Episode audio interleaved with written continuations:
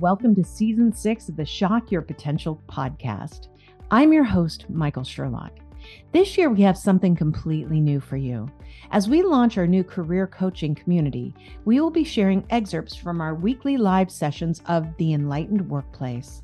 The Enlightened Workplace is a work environment where all team members are committed to personal and professional development and who have a commitment to serve the company mission and the vision to the highest standards. Creating an enlightened workplace starts with enlightened employees and enlightened leaders. It may not be easy, but it is definitely worth the effort. Listen in to another excerpt that will shock your potential and guide your path towards an enlightened workplace.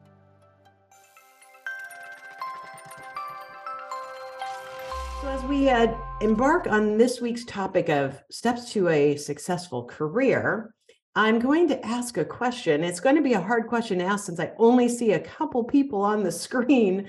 But what I'd love to know is how many people, at least those that I'm looking at right now, have ever run into a challenge in their career. Like maybe something didn't turn out the way you wanted it to, or maybe something went a little sideways, and you're like, whoa, I didn't mean for that to happen. Well, I'm looking at three people. You guys ever have anything like that? You know, yes. Oh, Mercy said yes, exactly. Lorna's like every day. And John's like, oh, yeah, please don't give me that headache.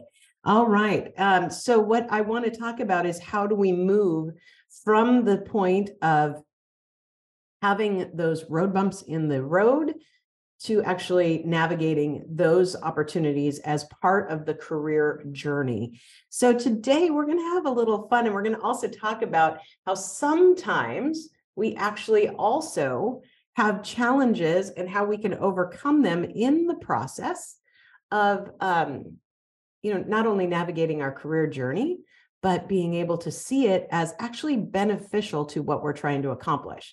So when I talked about, you know, have we ever had anything that got in the way of success? Maybe something that was a little challenging and you're like, "Oh man, I was really trying to make that happen and it just didn't pull together." Well, that's kind of what we face every day in our company. And that is sometimes things work well, sometimes things don't. Uh, we launched this program last week. We had some glitches. We wanted to do some different things this week. We had some glitches.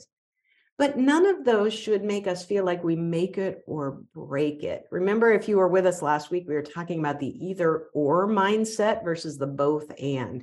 So you can't, if you look at something like either this is going to go perfectly or it's going to go terribly, that either or mindset is just really, really in your way. But if you can say both, we can both launch a new program or I can try something new at work or have a new project. And if it doesn't go perfectly, I can learn from it the ability to have the both and mindset is something that allows us to achieve greater heights over time for a couple of reasons. And it really falls into our topic today of top secret that there are actual keys and secrets to unlock for career success. But what are they actually? And, and why do I really need them? Do I really need them?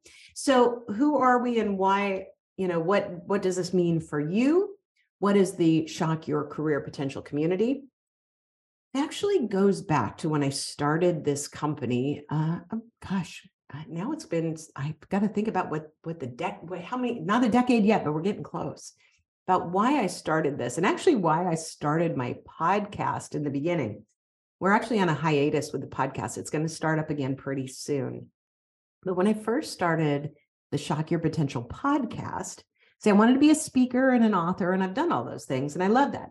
And I wanted to have the podcast be a way for people who are going to hire me to speak and train to understand a little bit more behind the curtain, a little bit more about what Michael Sherlock actually knew and how she could apply that to people's actual careers and how those careers then would affect businesses, how those individuals affected profitability of companies, how those individuals affected the positive work environment within those organizations.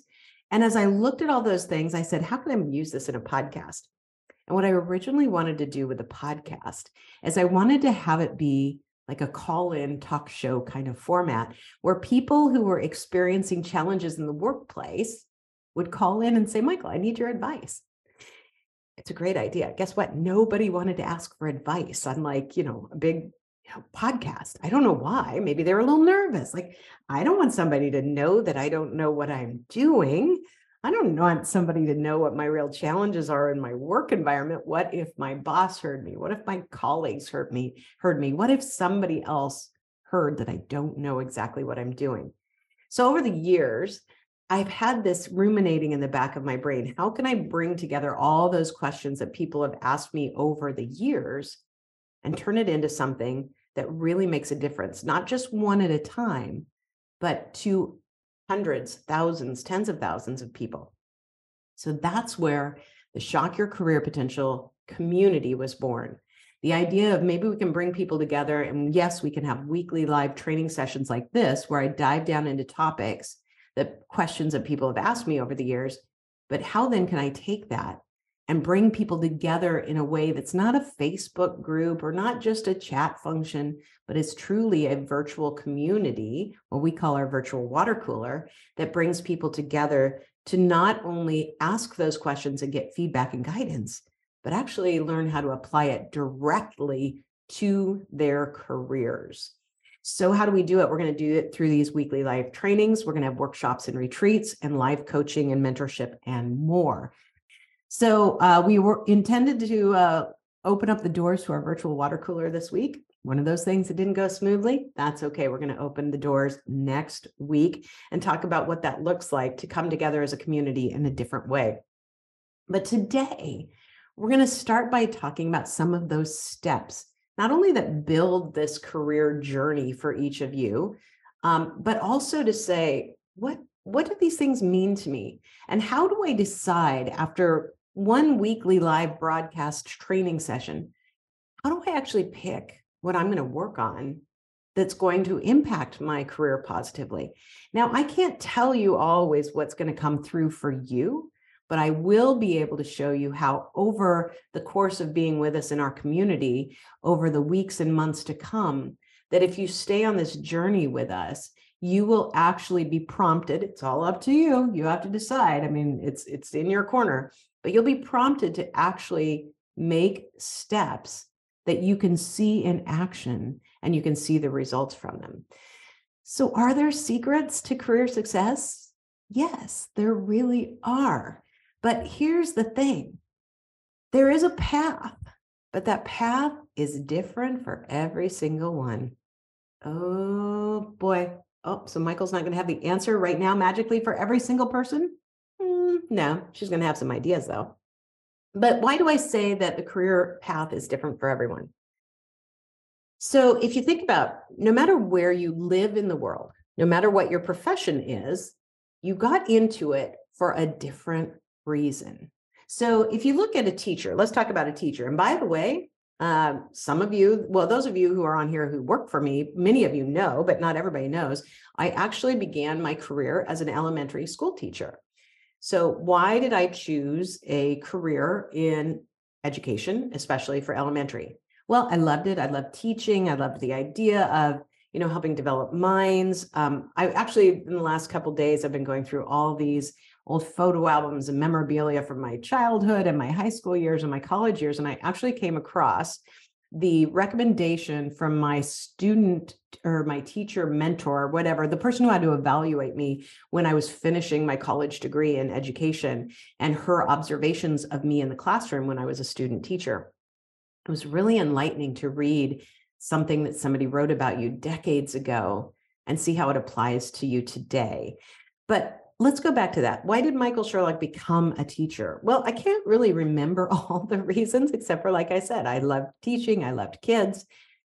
So I went into it for whatever reason. Now, by the time I graduated, I had a little challenge. And the challenge was um, I got hired for one year, but it was just a, a temporary position to replace a teacher who was out for one year because of some medical issues. So I had a one year contract. And the end of that year, they said, we can't renew your contract, not because you're not great, we love you, but because we don't have enough students for teachers. We have more teachers than we have students. And that was a big time frame in my the hometown that I grew up in is that all of a sudden there was this huge drop in enrollment of students and way too much of a supply of teachers. So even really highly tenured teachers were losing their jobs. Now, I could have gotten a job if I was able to move, but I wasn't. So I was forced to make different career choices. And thus, I had to figure out how to use my teaching degree in another way. Now, somebody else could have been a teacher across the, state lines from me, 20 miles away, and been able to teach their whole lives. They might have gone into it for different reasons. They might have loved it. They might have hated it. But regardless of that, we're two individuals with one type of degree. The paths we take can be very, very different. So success looks different for everyone.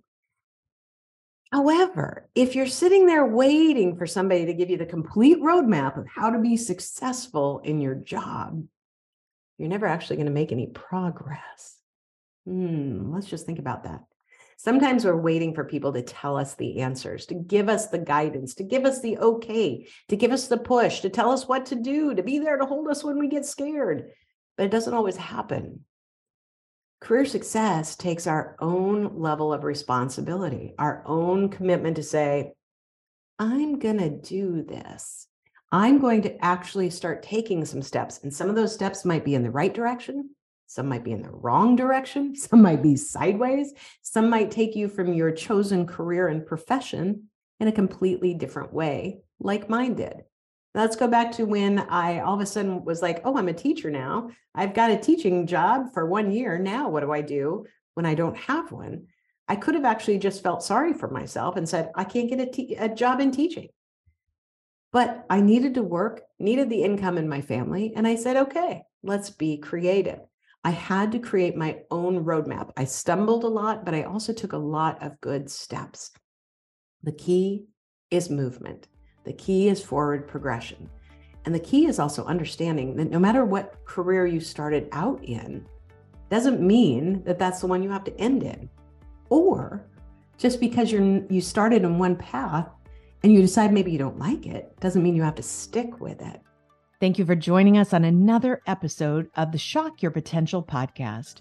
If today's episode sparks your interest for more, hop over to our Shock Your Potential website and learn more about our enlightened workplace community today.